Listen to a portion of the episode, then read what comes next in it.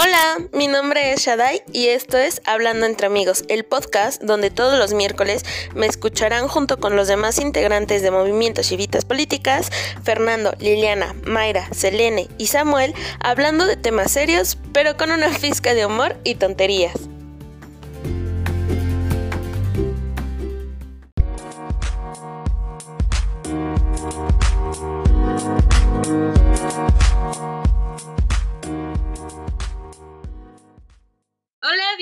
Bienvenidos a un episodio más de Hablando entre Amigos. Estoy muy feliz de que otra vez nos estén escuchando. Ya saben que yo soy Shadai. Hoy tengo dos invitadas muy especiales. Una de ellas es Mafer Hernández, estudiante de filosofía y feminista, amiga mía, que ya la hemos tenido en otros eventos. Menstruación digna. Ahí si quieren irlo a ver a nuestro canal de YouTube, está subido, o en nuestra página de Facebook, ya lo saben. Y mi otra compañera que está aquí con nosotros es Itlali Sánchez, licenciada en nutrición, maquillista profesional, y Philip Rose, o sea, eh, artista, experta en cejas, aparte de feminista. ¿Cómo están, chicas? ¿Cómo se encuentran el día de hoy? Muy bien, muy bien, gracias. ¿Tú cómo te encuentras? Muy bien, aquí feliz de, estar grabando con mujeres como ustedes. En serio, yo siempre agradecida de los invitados que traemos a música. ¿Y tú, Mafer, cómo estás? Yo me siento bien. También estoy muy feliz porque al compartir estos espacios con mujeres, sobre todo, eh, me lleno de acompañamiento, de mucho cariño y más en esta situación que no nos hemos podido ver ya desde hace un año, entonces muy alentador podernos vernos por aquí y escucharnos. Sí, la, la pandemia sigue siendo estragos, amigos, pero no hay que dejarnos. Este, y como ya saben, les, les recuerdo cómo es esta dinámica a los que nos están escuchando. Empezamos a comentar unas noticias internacionales, luego nacionales y al final unas de internet. Ya saben que aquí es nuestro punto de vista, si ustedes tienen uno diferente, respetable. Internacionales. E, esta noticia sí me causa algo de conflicto porque es la política pro vida y pro familia del presidente de Guatemala, Yamatei que ya, o sea, la va a firmar, ya la va a firmar. Él dijo desde hace tiempo que toda Guatemala era pro vida y pro familia. ¿Y esto qué implica? Que, bueno, una asociación más bien quería llegar y dar estos cursos de educación sexual, explicar el cuerpo del hombre, de la mujer, anticonceptivos, la maternidad deseada, pero el señor presidente conservador que dice, no, o sea, todos somos pro vida, pro familia, no me importa y voy a firmar para que se siga haciendo así, legándole derechos a las mujeres y también a los adolescentes en cuanto a su reproducción sexual, porque es, es parte de nosotros. No hay adolescente que diga realmente, ah, sí, me voy a conservar y si sí lo hace, felicidades, está bien, está en su elección, pero no implica que todos tengamos que cumplir con ello. Estuve leyendo la propuesta que hizo este presidente y se me hizo algo muy tonto como, o sea, cómo lo quiere como encubrir diciendo, no, es que es para mejorar la situación. Ah, leí algo que me dio mucha risa, que les quieren dar, o sea, quieren controlar cómo, cómo nacen los niños para darles una cartilla que para que puedan acceder a sus derechos humanos. Yo me quedé así como de por el simple hecho de estar vivos, ya tienen derechos humanos, no necesitan de nada para acceder a ello. Creo que fue algo de lo más tonto que se me hizo esto, como que siento que puede que tenga buenas ideas como esto de vamos a, a orientar más a las personas sobre la educación sexual y todo eso, siento que sus ideas son buenas, pero las está dirigiendo en una forma errónea hacia la población, justamente para hacer nuevamente como este retroceso, tanto en el, bueno, en, la decisión de las mujeres por abortar o por decidir sobre su cuerpo y en el caso del matrimonio homosexuales, que se está luchando por ello y él es como que no, la familia debe de ser nada más como mamá y papá y basado en lo que diga la iglesia, como un gran retroceso volver a hacer todo lo que este señor quiere de poner incluso a la iglesia eh, dentro de la política del país. Mira, yo esta política provida, en primera, cuando decimos o les llamamos a estas personas providas, me da como cierto ruido porque no luchan por una vida digna, eh, por una vida libre, sino por todo lo contrario. Creo que esta política provida es un retroceso de los derechos humanos porque va en contra de las infancias y la comunidad LGBT. Imagínense quién no se ríe bajo la concepción de la familia tradicional. ¿Qué va a hacer de estas personas? Ya sabemos de las terapias de conversión, incluso me remota este México antiguo que está el Palacio de Lecumberri antes eh, también de funcionar como cárcel, también funcionaba como centro psiquiátrico. ¿Por qué? Porque las personas que eran gays, lesbianas, las metían ahí y las este, trataban de curar bajo terapia de electroshocks. Esto es bastante peligroso. Igual con lo de traer a la religión, al poder, a la política, no es más que querer sustentar o ocultar que las entidades religiosas estarían exentas de revisiones administrativas y judiciales. Podrían tener muchísimo dinero, entrar y, y salir y sin investigación. Aparte, es como de esta política prohibida de, ah, si es que las mujeres nos interesan. El año pasado, más de 278 mujeres fueron asesinadas con arma de fuego. Entonces, las mujeres no les interesa. Quieren decidir quién puede tener una familia y quién no. ¿Por qué? Porque en este país, eh, Guatemala, las mujeres no pueden abortar solamente si su vida está en peligro. Es decir, se apropian de los cuerpos de las mujeres decidiendo cómo van a abortar y qué pasa si lo hacen. Conservador está olvidando que los derechos no se consultan, se garantizan. Claro, y es que van a criminalizar a quienes no viven de forma tradicional. Eh, ¿Cómo es vivir de forma tradicional si este señor se está yendo mucho a la religión porque debería de estar separada sabemos que el Estado debe ser laico, pero si no lo está haciendo, ¿cuál es su familia tradicional de él? ¿Una paloma o un animal que vino a, a, embarazar a una mujer y un hombre? O sea, ¿cuál es la familia tradicional? ¿Cuál es la que realmente yo siempre veo muchas inconsistencias cuando dicen familia tradicional? Y o sea, este presidente no está ni siquiera avanzando con las vacunas de COVID. ¿Por qué no le pone más importancia a lo que de verdad urge, que es que estamos en una pandemia? Pandemia mundial, garantizar la salud de su país a estar obligando a la gente a hacer algo que no, porque le quita derechos a todos, a todos, realmente, aunque tú digas, no, es que sí, mi familia es súper tradicional y todo eso, también te van a quitar los derechos a ti, o sea, aunque digas que no, te van a ir quitando los derechos porque es un retroceso muy grande. La verdad es que siento mucho coraje y quiero darle todas las fuerzas a nuestras hermanas de Guatemala porque realmente es necesario y que se cuestionen a qué personas están invitando a dar sus conferencias porque Guatemala es provida y que viva la familia y todo esto, invitaron a Agustín Laje, a este hombre blanco privilegiado, a hablar sobre qué es lo correcto y qué no es lo correcto, cuando sabemos realmente, pues no, ¿verdad?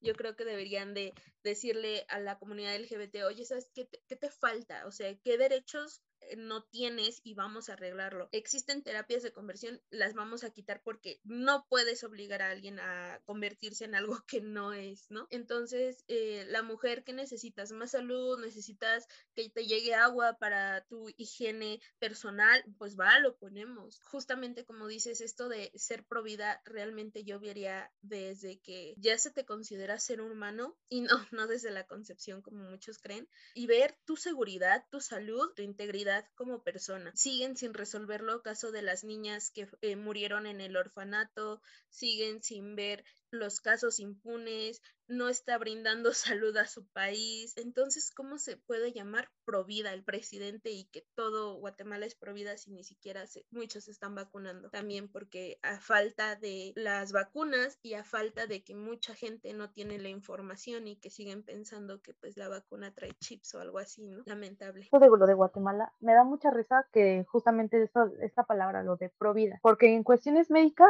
pongámonos en el plan de más simple, así como de yo también sé de salud. Muchas veces piensan que provida es así como desde la concepción, pero también ser provida es cuidar de, ok, es una niña a la que a lo mejor violaron y está embarazada, provida es cuidar la vida de esa persona que ya está viviendo una vida que ya existe y no obligarla a sufrir un, una hora sí una tortura que le puede inclusive llevar a la muerte. Eso realmente sería lo provida, no el obligar a tener a esta niña que su cuerpo no está habilitado para tener un bebé, a que tenga un bebé, un proceso de embarazo que también, que muchos no lo dicen, ¿no? Y es algo que muchas personas creen que romantizan tanto el embarazo y no ven si de verdad es que, ay, me duele o me voy a enfermar o... Y así cuando a mí me dicen, oye, ¿tú quieres ser mamá? Yo soy como de, no, a mí me da miedo. ¿Por qué? Porque yo he visto cómo las personas se han muerto por embarazos, cómo han tenido preeclampsias, cómo se enferman. Entonces, realmente el ser pro vida es también preocuparse por realmente las mujeres embarazadas y si quieren o pues están en las condiciones de tener un bebé, no simplemente, ah, vamos a salvar el bebé y como dicen, ya una vez nacido, pues ya que, que le interesa a Dios porque a mí no. Miren,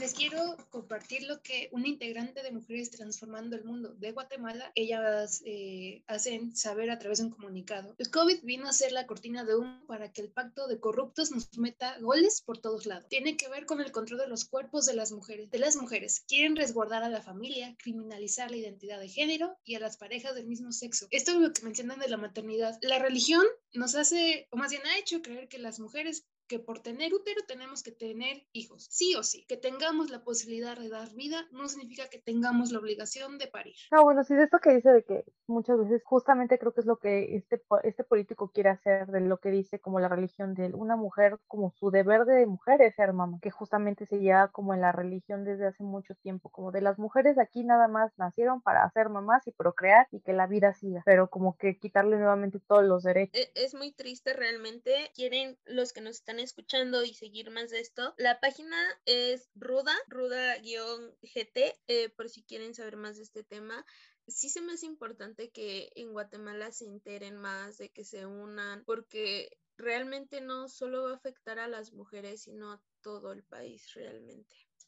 Lo estamos viendo con que está ignorando las vacunas de COVID, entonces ya desde ahí no te puedes decir provida si te está importando feto o nazca que cuidar la salud de los que ya están vivos. Hablando de esto, del feminismo y todo esto, ¿qué, qué onda con la segunda noticia que es de la periodista Carla, que fue criticada por vender sándwiches en Bolivia.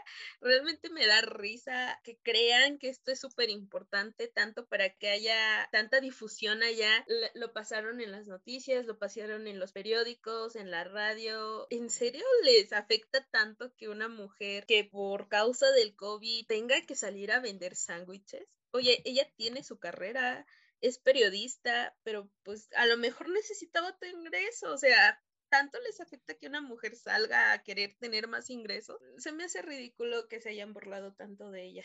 A mí me recuerda mucho a lo que pasó con esta actriz, no recuerdo cómo se llama, la de las divinas de Patitos, que empezó a vender hamburguesas y también como que se empezaron a burlar de ella por ello. Y ahorita es como, ándale.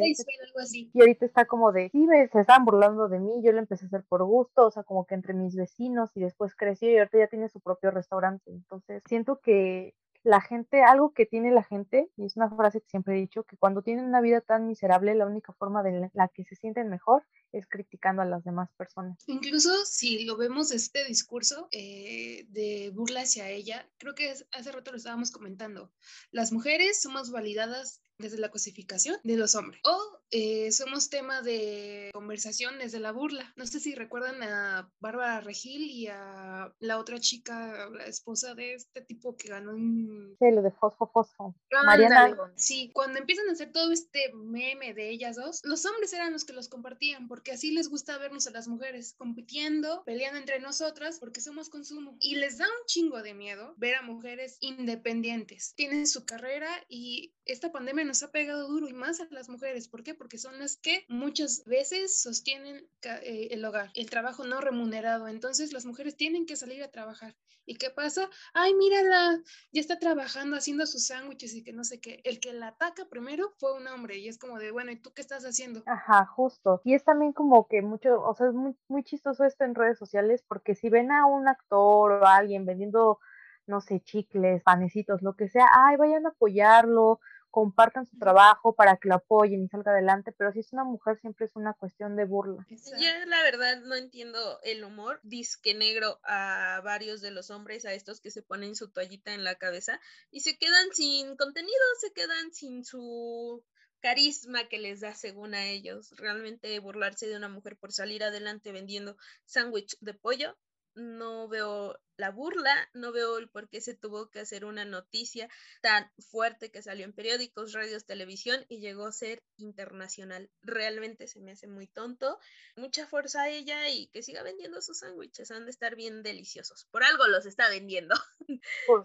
y pues bueno, pasamos a las nacionales. Aquí inauguraron el gobierno de la Ciudad de México la línea 1 del cablebús, que va desde Cautepec a Indios Verdes. Tuvo un costo de 2.090 45 millones de pesos. Dicen que ya se presentaron fallas, eh, entra el agua, ya han salido varios videos, ya también lo explicaron eh, qué fue lo que pasó con eso, que dejaron la ventana abierta, por eso le entró el agua, y que sí dijeron que había, iba a haber algunos fallos en cuanto a electricidad, pero si tienen su planta de, de luz por si pasa esto, pero sí te vas a quedar suspendido unos 10 minutitos. Y el trayecto es que si te hacías en metro o de ese lugar a Indios Verdes te hacías una hora y media, una hora, ahora te haces media hora. Uno de ellos, la línea 2, va a pasar por mi ranchito. Por nuestro ranchito. Me da miedo. O sea, cuando yo paso por allí, por el periférico, y se ven estas cositas, estas cabinitas moviéndose, yo nada más me quedo pensando, ¿qué va a pasar el día en que se, se suba alguien de más? Ver el peso que tenga que cargar y estas cosas se caigan, porque así como está el gobierno de México, que no le dan vaya, no le, no le ha dado mantenimiento a las líneas del metro, siendo que son, que está, o sea, están en el suelo y otras, como lo que pasó en la línea 12, siendo elevada, no les dieron mantenimiento, ya han ha habido tantos accidentes, ¿qué va a pasar con este transporte si le dejan de dar mantenimiento? Ese es uno de los transportes para mí más peligrosos si no le dan el mantenimiento suficiente y siendo la Ciudad de México, la verdad dudo que se le dé mantenimiento adecuado. Qué miedo, o sea, qué padre que vaya a estar como esto de, ay, puede, puede incrementar el turismo en la ciudad, pero qué miedo porque realmente en cuestiones de transporte el gobierno siempre se ha hecho de la vista gorda y no le ha prestado atención a reparar todos los daños ni en vías públicas, así como que autopistas, calles principales. Es como, no sé, raro. Mira, yo coincido mucho aquí contigo porque pues después de los accidentes que hemos tenido en los diferentes transportes públicos a lo largo de varios años, pues cómo le pides a la gente que confíe,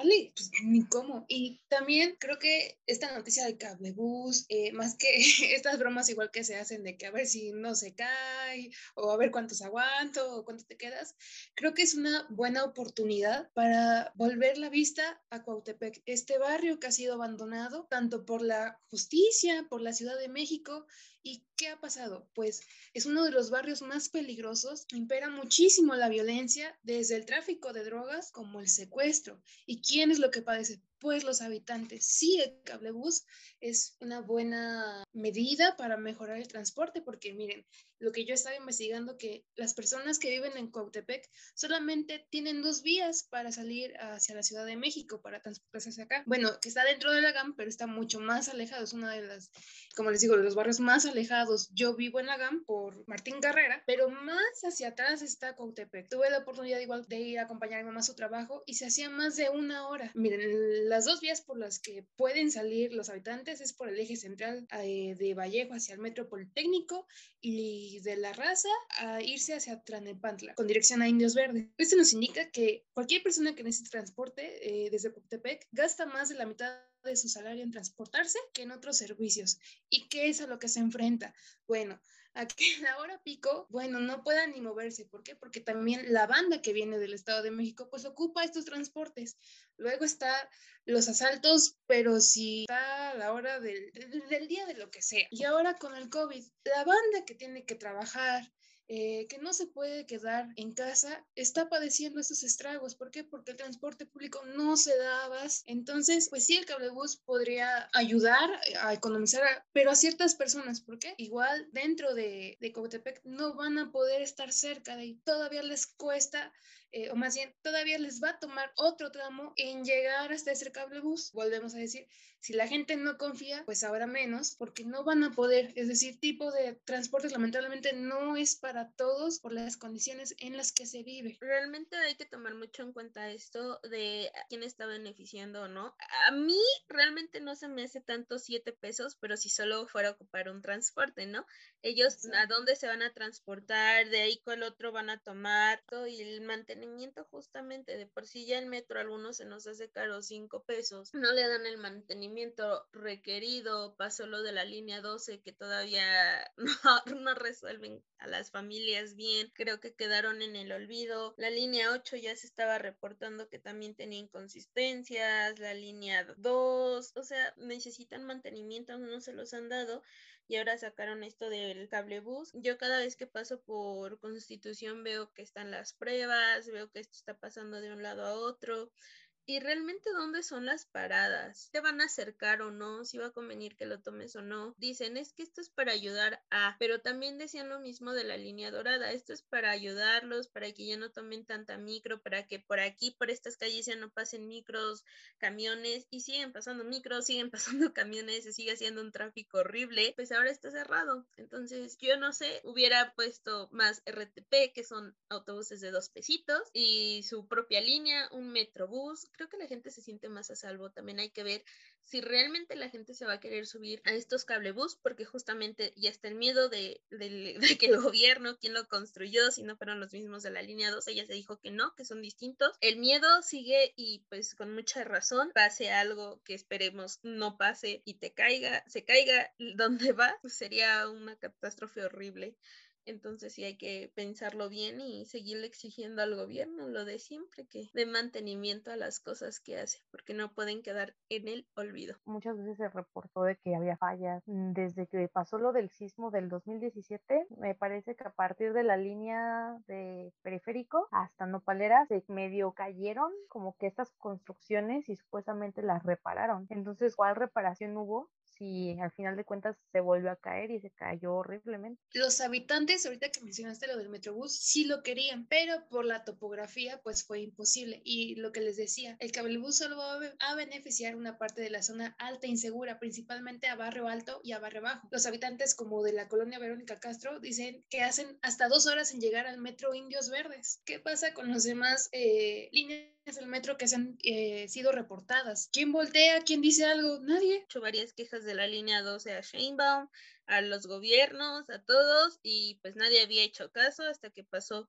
este trágico accidente. Esperemos que ya no pase más así, que el cablebús realmente cumpla su función y también, como dices, centrarnos en las otras comunidades a las que no va a llegar bien el cablebús y falta mucho transporte, porque sí, se te va dinero y vida en transportarte. Pues es un caos, ya ni siquiera las, los camiones salen en donde, en donde antes salían, ya nada más hay como dos carriles bien para pasar, cuando antes me parece que habían cuatro o cinco carriles, ha sido todo un caos. Entonces, en lugar de que haya como un avance en tanto cómo se puede avanzar o cómo puede haber menos tráfico, menos contaminación, pues es peor porque ahora te puedes quedar ahí embotellado hasta más de una hora en el tránsito, de que no avanzan por las mismas cosas. Justamente mencionabas lo de, del COVID que está pasando ahorita y es el siguiente tema al que vamos a pasar. Realmente sí lo quiero tocar porque los contagios por COVID no paran. Suman 12.420 nuevos casos y 275 decesos. O sea, ¿qué pasa con esto? Seguimos en semáforo amarillo, todos seguimos saliendo, ya como que bajamos la guardia, porque realmente sí se bajó la guardia, los antros hasta full llenos, o sea, realmente están a reventar. Los de zona rosa y Tepito es la misma situación. No crean que por una zona ser más cara y la otra no. Eh, hay diferencia, no. Es lo mismo gente inconsciente que está yendo aglomeraciones y que puede llevar La situación es que estamos más arriba de la primera ola en contagiados. En esta tercera ola estamos muy arriba. La cuestión es que ya no hay tantos muertos por las vacunas que ya se han aplicado. Pero entonces a quienes está afectando esta tercera ola y la nueva cepa, la de a nosotros los jóvenes, a los que no hemos sido vacunados. Entonces sí me hace muy tonto porque hay que, no sé, volver al semáforo rojo, porque realmente sabemos todos que no estamos en un semáforo amarillo. Ese tal semáforo amarillo sigue siendo rojo, solo que como no hay muertes, pues no lo sacan en las noticias, no es tan importante, seguimos dando permiso que todo esté abierto. Yo tengo como mucho conflicto con esto del COVID porque justamente al estar en área médica me he enterado de muchas cosas. En mi opinión es como de, no sé si sea tan real o qué tan real sea todo esto, porque también se ha utilizado como cortina de humo para otros muchos sucesos. Por ejemplo, yo tengo una amiga que su tío es como creo que director general de un hospital y ella me decía, es que fíjate que las muertes que por COVID, muchas veces ya nada más es porque hizo tan grande el miedo colectivo que llegó una persona y decía, ah, no, pues ponle que se murió por COVID, pero no le hacía ni siquiera un estudio para saber si, si tenía COVID o no tenía COVID. Entonces está como muy raro todo esto, porque también no solamente es de que si está el virus o no, sino el miedo colectivo que hay hacia todo esto, lo de las vacunas, de que muchas veces son experimentales, otras no, porque por ejemplo un amigo que es de Inglaterra, él me dijo, ¿sabes qué? Acá sacaron para Pfizer como un, un seguro de que si la vacuna les hacía daño a las personas, pues no importaba lo que, o sea, lo que fuera que les pasara, así se moría toda la población Pfizer no iba a tener problema. Entonces es como que una gran confusión en este tema del COVID, pero creo yo también que o sea, también es como responsabilidad del gobierno del implementar también, o sea, más bien no tanto implementar, siento que el que se haya como descontrolado tanto esto fue justamente una mal, una mala, no sé cómo decirlo, como una mala organización cuando todo eso pasó, porque qué fue lo que afectó tanto, como no tenían como un plan para saber qué hacer ante este tipo de casos, toda la economía se vino abajo y justamente es por eso que ahorita el semáforo lo están manejando así, porque una de dos, o nos cuidamos nosotros o la economía se va a la basura y todos nos quedamos sin trabajo, todos nos quedamos sin dinero y el país se viene abajo, porque realmente no hubo como algo, como un plan estratégico que pudiera mantener al país sustentable ante esa situación. Mira, aquí cuando mencionas lo del miedo colectivo, yo recuerdo cuando empezaba la pandemia, ¿no? La gente no sabía ni de dónde explicarse de dónde venía el virus, porque no confiaba en el gobierno, pero sí le daba mayor peso a, los medios de comunicación. Incluso ellos eh, empezaban a compartir noticias sin saber si eran verdaderas o falsas y las empezaban a, aventar. Y eso fue algo que ha, detonado todavía. Todavía hay banda, quizás gente mayor de nuestra edad, que no cree que le vaya a pasar nada porque le da COVID. La gente que está eh, en las zonas de Tepito, Lagunilla, pero también los que están en la zona rosa, en la Roma, en la Condesa, van y los entrevistan y lo que a mí sí me causa encabronamiento es que allá eh, en la zona privilegiada es como de reactivación de la economía. Y acá pinches ignorantes, no, no, no, no. No es eso, son lo mismo. ¿Por qué? Porque no entienden. Escuchas y es como, es que yo soy joven, ya me dio y no me pasó nada. Entonces es como de, güey, que a ti, a ti no te haya pasado nada, no significa que tú no vayas a contagiar a otra gente y esa gente la tenga que pagar. Tenemos un, eh, bueno, más bien, el trimestre pasado tengo una compañera que es bióloga y nos compartía el caso de su profesor que falleció y era como de él salía o tenía que hacer algo, dice, no, él se quedaba en su casa, pero su hijo andaba de fiesta en fiesta. Se contagia, contagia al profesor y él fallece. Y es como de, no chinguen. ¿Por qué? Por nuestra pinche culpa de la gente que no entiende que se tiene que quedar en casa, si puede, si tiene ese privilegio, porque volvamos a lo mismo, quedarse en casa es un privilegio. Hay gente que no se puede quedar, que tiene que trabajar diario y en condiciones que ni siquiera pueden tener eh, para un cubrebocas, hay que ser honestos, días que sin siquiera se puede tener para unas tortillas, menos para un cubrebocas. Y eso se nos olvida muchísimas veces, ¿no? Los ataques a los médicos, también cuando eh, sale el semáforo verde es como de, no, ya, todos estamos bien, ya hay que salir, es como, no, no, no, no, no, no lo entienden. Si el gobierno no tiene una buena organización, como ciudadanos tienen que tener criterio propio, pero tampoco se tiene.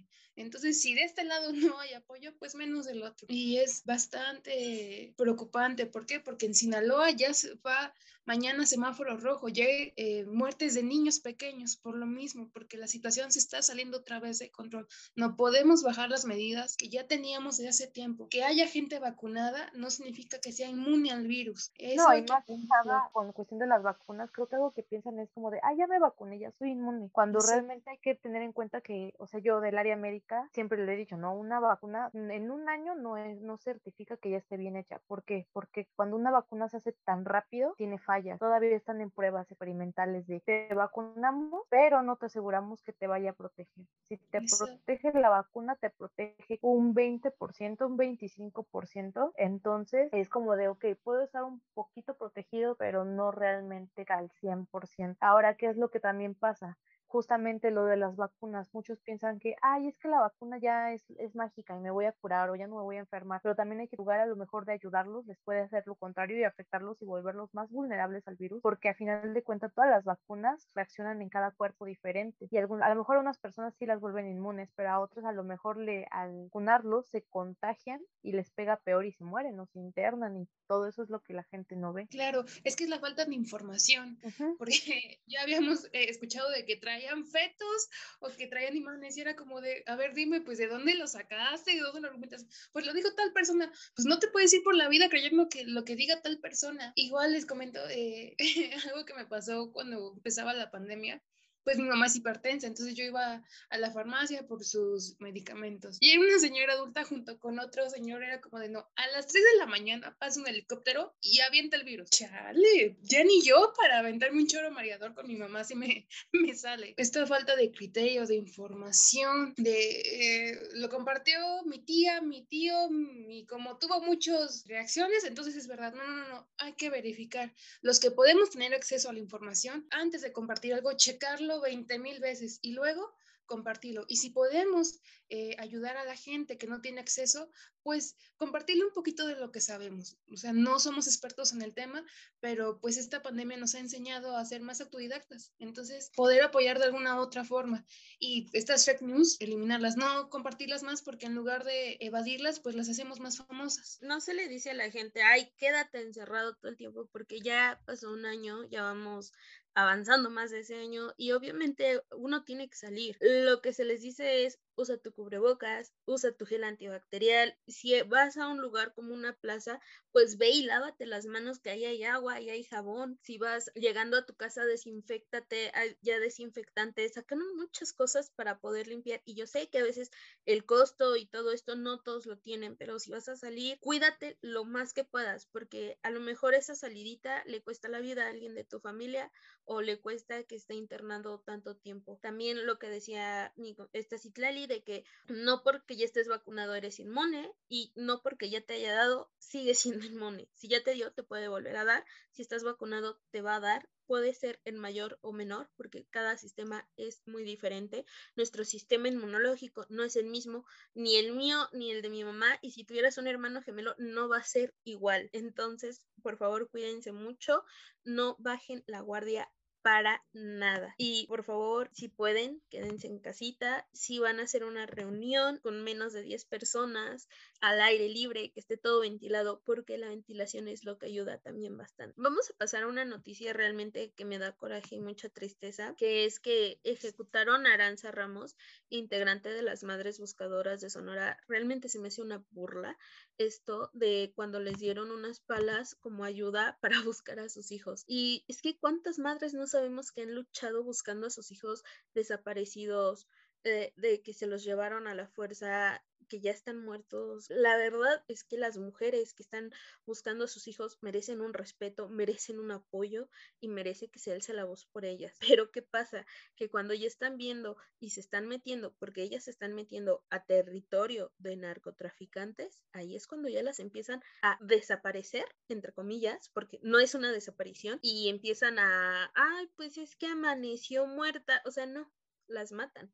Y hay, que decirlo como es, las matan o las mandan a ejecutar como a esta aranza. Eh, realmente me da mucho coraje, decepción, impotencia. ¿Sabes? Se me figura el caso que era muy sonado y hasta la fecha sigue siendo muy sonado de Marisela, que también por salir a buscar a su hija y exigirle al gobierno la terminaron matando. Siento que es algo muy feo y muy lamentable que, que pase esto, o sea, que de verdad a las mujeres se nos minimice tanto como nuestro sufrimiento o como si se muere. Y justamente también lo que de cómo manejan las noticias, las hay, se aparece muerta. O cuando alguien, por ejemplo, que una mujer se defiende y, ah, es que mujer mata a tal persona en vez de ponerse defiende de su agresor y otra cosa. Entonces siempre como, como que esta injusticia hacia las mujeres es algo que, que siento también igual impotencia, se siente feo vivir en un país así. Saber que ante los ojos del mundo somos el país más violento y somos el número uno en violencia hacia las mujeres es algo como muy triste porque, vaya, realmente tú puedes a lo mejor estar pensando que tu vecino es la mejor persona del mundo y al día siguiente resulta ser tu mismo vecino quien está desapareciendo a muchos, como este caso de feminicida de Atapán. Como muy feo que todo esto pase porque, vaya, está pasando frente a los ojos de todos y lamentablemente todo el mundo se queda callado y no dice nada. Y es como, ¿por qué cuando le, a esa señora le dieron las palas? porque realmente no se levantaron y no hicieron tanto escándalo? O sea, es como que aunque nosotros nos movamos, el gobierno como que, ah, pasó esto. Sí, pero mira, de este lado pasó esta otra cosa y es más importante, como que siempre se nos, se nos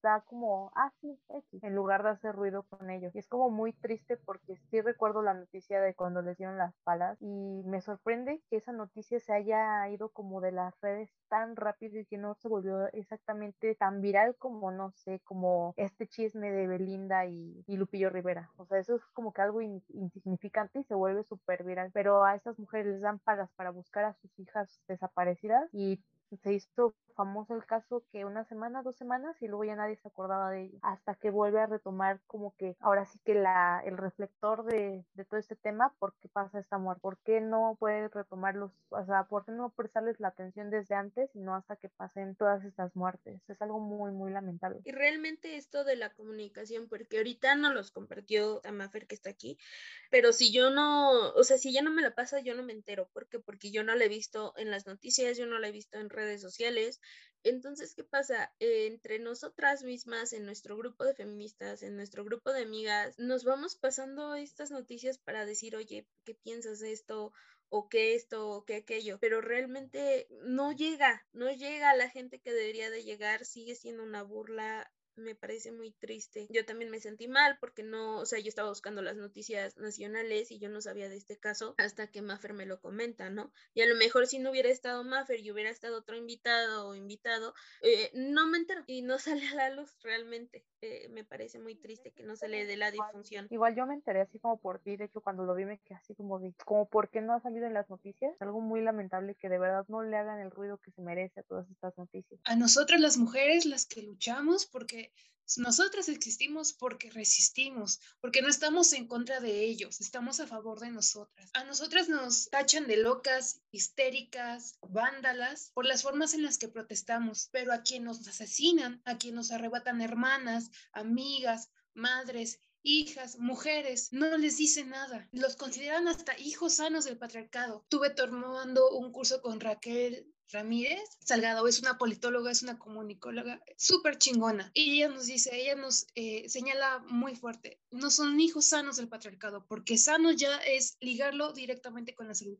Son hijos del patriarcado que saben cómo violentarnos, que saben cómo desaparecernos. Yo, esa noticia de de esa ejecución tan fuerte porque le ejecutaron enfrente a su hija y a su madre. Y no fue porque ella estuviera en marchas, no fue porque ella se fuera en contra del crimen organizado, que sacara algún documento o hiciera militancia desde el activismo en redes sociales, sino que ella buscaba a su esposo desde diciembre de, 2020 porque estaba desaparecido. Ella se une a este grupo de madres que buscan a personas desaparecidas. Las mujeres somos violentadas nada más por ser mujeres. Esto pasó el jueves, el 15 de julio exactamente y en las noticias la anuncian como de apareció muerta y las feministas trabajan como de no, no apareció muerta, la asesinaron enfrente a su casa, enfrente de su familia. ¿Qué es lo que está pasando? Este país, las autoridades, la ley nos debe muchas cosas a nosotras. Nosotras no tendríamos por qué estar haciendo lo que la justicia tendría que estar trabajando. Nosotras incluso hacemos la chamba de ellos. Cuando alguien desaparece y vamos al MP es como de,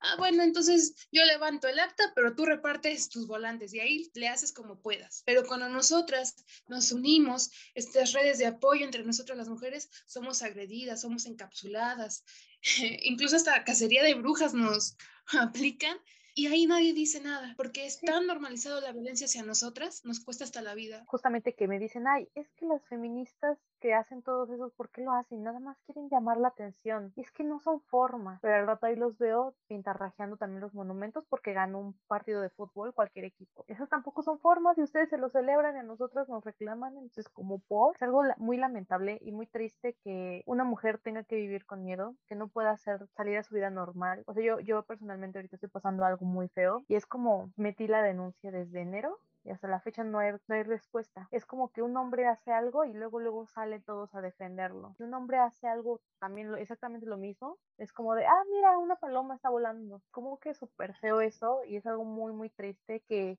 que se viva tanta injusticia en México en cuestión de las mujeres porque es, ok, si alguien te pegó, ah, no importa, al rato te cura. Y lamentablemente, ni aunque nos maten, se les considera como un delito grave porque pues no los buscan, los ignoran. Seguimos nosotras viviendo con ese miedo de no puedo salir a la tienda porque no sé qué me vaya a pasar y lamentablemente no lo van a considerar un delito como para buscar a mi agresor. Agresor que puede hacerle lo mismo a mil mujeres más. Raquel, digo esta profesora, nos comentaba también que de 100 denuncias al día, violencia hacia las mujeres, solamente dos van a entrar al M. Cualquiera de estas dos podría llevar... Eh, eh, todo el proceso. No hay nada que asegure que las mujeres sufrimos violencia, pues nuestros agresores paguen. Yo también hace unos años presento mi denuncia, yo iba con golpes, y estas instituciones que dicen que están a favor de la mujer no es cierto, no tienen ni perspectiva de género, están conformadas por hombres y por mujeres alienadas todavía a este sistema. Yo presento golpes, presento una grabación en donde tengo a mi agresor y estas abogadas sin perspectiva de género, es por eso que nos surge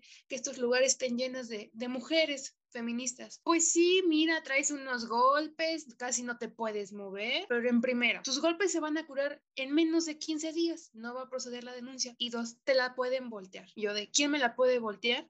Ah, pues él, porque en la grabación le dijiste maldito. O sea, a mí casi me mata, pero yo por decirle maldito yo sí me iba a ir a la cárcel. Que no nos vengan a decir que no son formas, porque nosotras ya agotamos todo lo que pudimos, desde ir a denunciar, de armar colectivos, desde el arte, desde la música, hasta las protestas, pero a ellos no les parece suficiente. Es como de, ah, pues como es mujer, tiene que aguantar. Realmente sí, es muy lamentable todo esto y yo creo que justamente el tema que sacaron de estos influencers famosos, pasamos a lo de las noticias de internet. Naim Darre se siente intocable por ser el TikToker con más suscriptores, bueno, con más seguidores de España y por eso ella se siente intocable. Y creo que hay mucha gente que se siente así solo porque ya tiene 5 mil, 3 mil, 2 mil seguidores, se sienten así como de, ay, a mí no me va a pasar nada y lo hacen de burla, ajá, se lo hacen de burla así como de, ay, o sea, sí, sí, mete las denuncias que quieras. ¿Qué parte no les he entendido de que sí ya somos más fuertes, de que estamos teniendo más apoyo? No el que queremos, justamente, lo estamos diciendo, no es el que queremos, pero ya no nos estamos quedando calladas. Ya no vamos a aguantar sus pendejadas que hacen realmente. Y así tenga que ir a meter 10 denuncias, así tenga que ir a estar chingando, así tarde un año, yo voy a hacer que se conozca que tú eres un agresor. Y justamente pasó esto, o sea, algún momento tú vas a llegar y también la vas a cagar. ¿Por qué? Eh, lo que pasó con Rix, él estaba muy confiado, eh, todos atacaron a Nat y le dijeron de los que no, que porque lo estaba diciendo en un video y porque no lo había hecho ya la denuncia y pum, cae la denuncia, se quedaron callados todos los seguidores de Rix, Rix está en la cárcel, también con esto de que esta Ainara quería fama y todo esto, pues fíjate que no, porque ya también dieron orden de aprehensión a los cinco eh, violadores, porque es lo que son los cinco violadores. Y también Joss, que hizo burlas, ya está pagando. Si se me hace injusto de que a ella se le exhibiera tanto en vez de a otros. Tarde o temprano va a caer Memo Aponte, Ricardo Ponce, y Enrique Guzmán también por lo que le hizo a su nieta y entre otros muchos. O sea, no porque seas famoso, no porque tengas mil seguidores, eh, 25 mil millones de seguidores, eres intocable y no procede la ley en ti, porque sí, también procede la ley en ti. ¿Qué pasa con Naim de Reche? Él se queja, dice, es que a nosotros los influencers somos un medio de comunicación. Ah, ok, si sabes que eres un medio de comunicación, papacito, ¿por qué no te informas antes de decir tanta estupidez? Él dice, es que yo no puedo con condón. A, a ver, existen 20 métodos anticonceptivos registrados por la OMS, 20, y de esos 20 solo dos son para hombres, el condón y la vasectomía. No te acomoda el condón, hazte realmente la vasectomía para que digas que ya eres estéril. No vas y le mientes a tus parejas de que eres estéril porque jamás has tenido un hijo. Y aparte, este muchachito dice, es que yo estoy en contra del aborto porque no es tu cuerpo, no es tu cuerpo. Y salió burla de que le estábamos haciendo las mujeres a él, diciendo, no es tu cuerpo, no es tu cuerpo, no es tu cuerpo tampoco el de la persona con la que estabas teniendo intimidad, con la que estabas ahí, porque tú, bien machito, agarras y te quitabas el condón en pleno acto y ellas de, ay, espérate, no, no sigas, ¿por qué lo estás haciendo, no? algunas ni se enteraron y por este caso también ya tienes dos denuncias por abuso sexual. Realmente se está diciendo que si vas a ir a la cárcel y para que vean que no se sientan intocables, realmente me da mucho coraje lo de este muchacho. Tenía una sola cosa, una responsabilidad, tanto afectiva y de él. Yo siempre lo he dicho en mis publicaciones que hago, amor propio también es cuidarte de las ETS y de los embarazos no deseados, usando anticonceptivos nada más tenías que hacer una cosa, usar un condón. Que no te queda, oye, ¿cuánto te mide? Eh, ¿30 centímetros de grosor y de largo o qué pedo? Porque realmente hay condones de tallas y un condón normal me cabe en la mano, me cabe en el pie, para que vengan y digan, es que me aprieta, es que no puedo. Hay sensibles, hay texturizados, hay de muchas formas y de muchos tamaños, de muchos colores, como para que vengan y digan, no puedo usar condón. No sé, me, estoy muy enojada con todo este sistema patriarcal en el que vivimos. Justamente lo que estoy viviendo, algo así, porque, ¿sabes? Eh, llega un punto y es algo que platicaba personas que también conocen a este sujeto y, eh, y dicen ah, como de es que nosotras no sabíamos cómo detenerlo y menos cuando él empezó a volverse como como tan visible ante los ojos de las personas. Pero siempre llega una persona que va a poner un va, siempre va a haber una persona que diga ya no más. Y esa persona puede ser uno o puede ser alguien más, pero siempre, siempre entre todas las personas a las que les hagan daño, siempre va a decir uno el que diga ya no más y no lo vas a volver a hacer. Y yo siento que esto es lo que tienen los influencers que piensan que por tener fama, porque o sea, al final de cuentas sí se siente un miedo, que es como de, es que, ¿qué voy a hacer yo, una sola persona, contra alguien que tiene millones de seguidores? Es algo que te impone, e impone mucho y yo lo estoy viviendo, pero te das cuenta de que al final de, o sea, no importa cuántos seguidores tengan, siguen siendo personas, siguen siendo alguien insignificante ante el que tengan mil seguidores, un millón de seguidores, no los hace más importantes y no son indestructibles. Simplemente decirle a las personas, ay, me voy a, a no tomar mis medicamentos porque no me gustan y que se mueran al rato, ¿no? O algo así, como que algo muy, muy bobo. Con lo de este influencer y muchos casos más que hacen este tipo de violación, porque es una violación. Cuando te quitas tú como hombre en el acto sexual el condón, te vienes en la mujer sin consentimiento, cuando ella te dice que pares y no lo haces, estás violando. Y esa es la cultura de la violación. Y como los hombres, yo por eso no les creo lo de sus de, construcción, su aliados. No, no, no, no, no, no. Nada más ven el otro youtuber cómo se empieza a reír cuando este güey le dice, pues es que yo he estado con varias morras, les digo que soy estéril y pues no hay pedo. ¿Cómo que les dices, güey? Y es que te dicen, no, chinguen, es ahí en donde los hombres tienen que trabajar, no nosotras.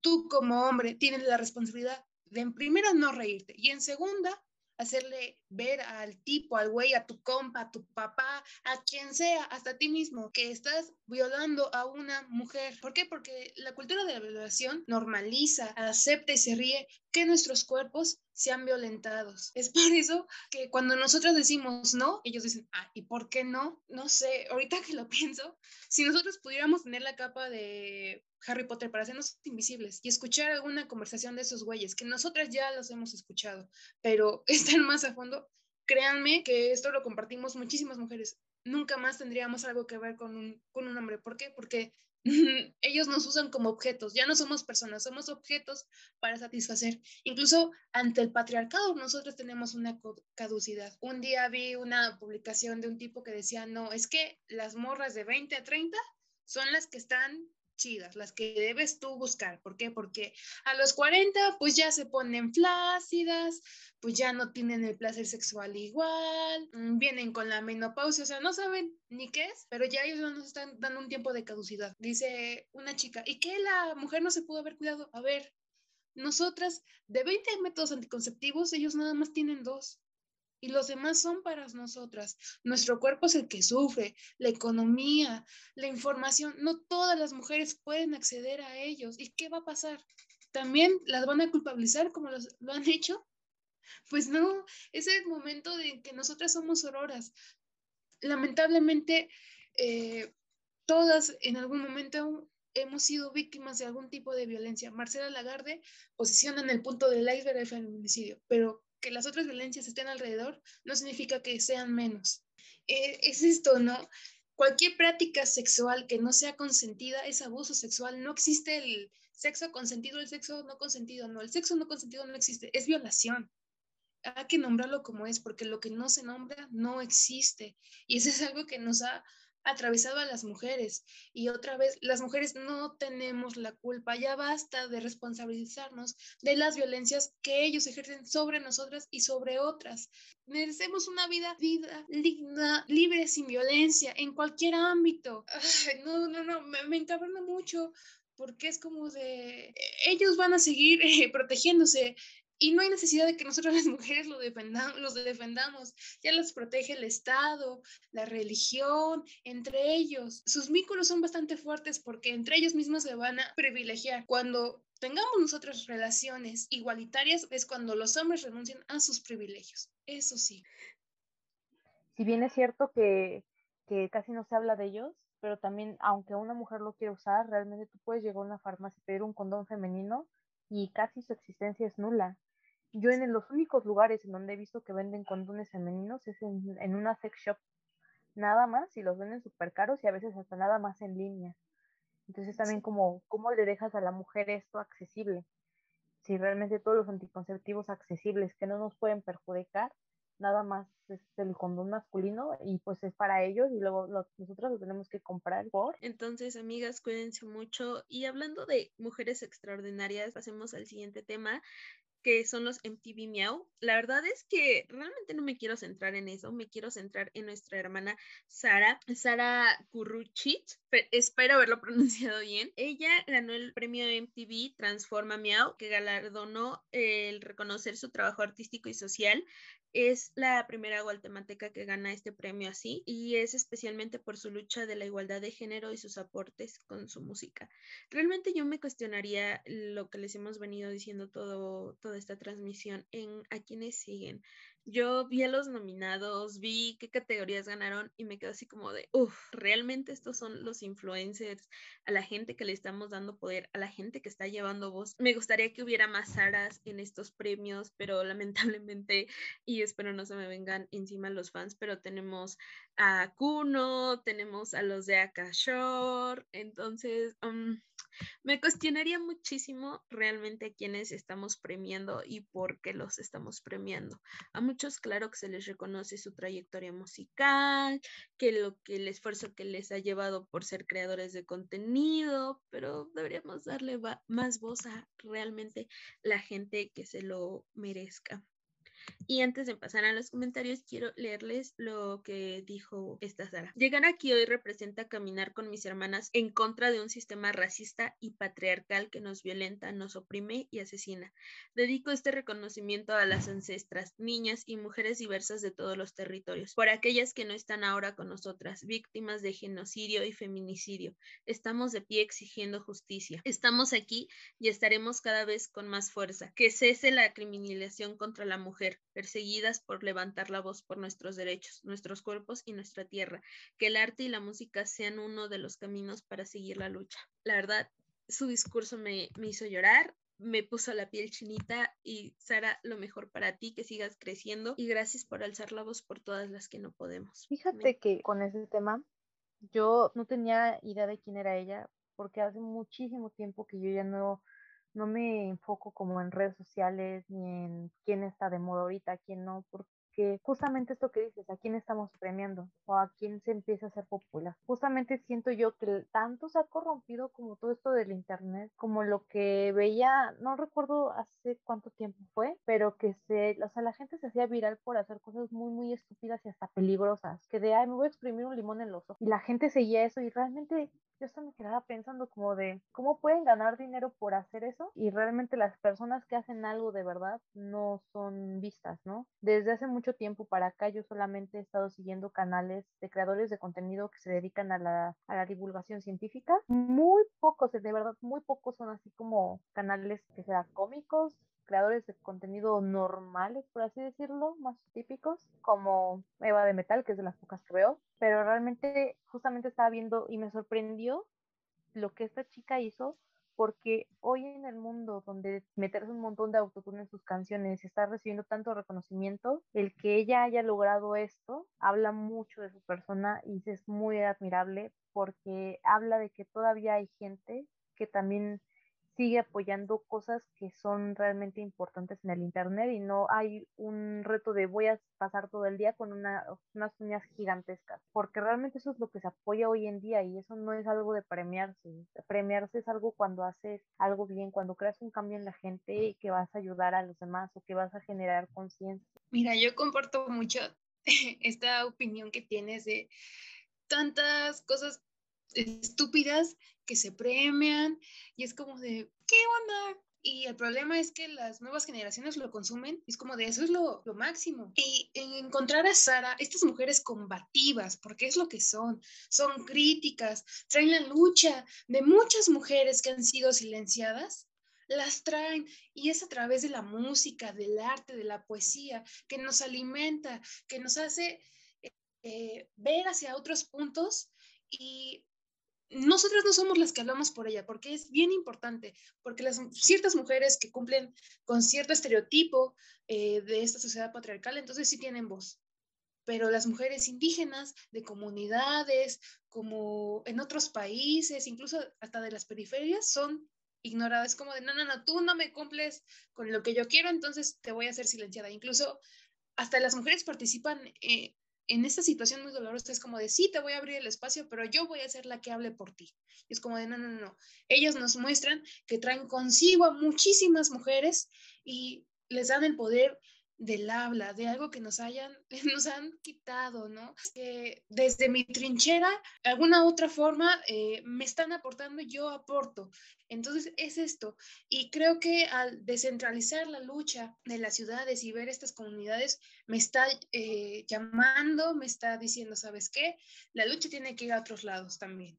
Tienes que escucharlas, tienes que saber qué está pasando para poder crear eh, una vida más digna y libre para todas las mujeres. Y esta mujer, Sara, incluso se va hasta contra el presidente de Guatemala. Dice, tú no eres pro vida, tú eres todo lo contrario.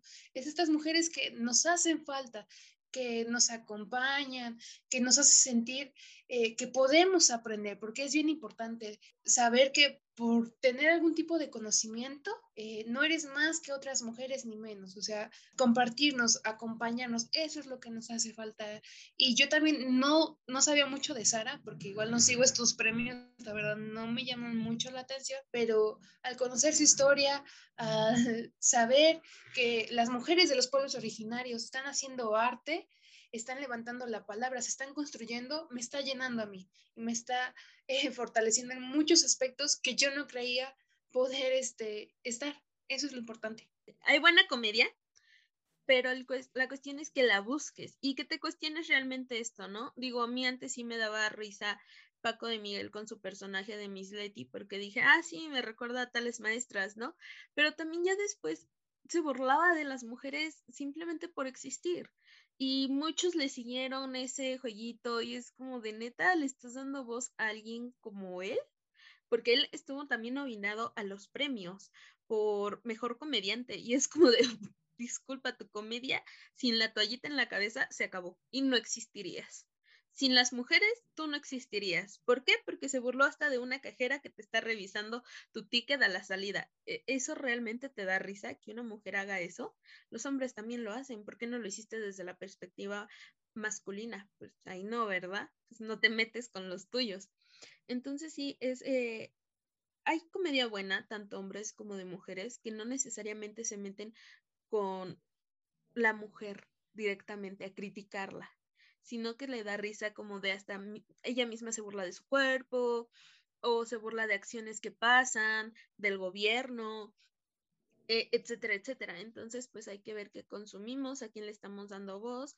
Muchas felicidades de nuevo a Sara y a Gerley, que también este, Gerlani, que también estuvo nominada eh, y que siga existiendo esto, porque realmente yo tampoco conocí a Sara, sino fue por ver la publicación de ella y ya es lo que hemos visto. Las mujeres entre nosotras nos apoyamos, nos damos voz y nos damos ánimo. Así que. Y mira, lo, lo precioso de igual de Sara es que no necesitamos competir para ganar espacios.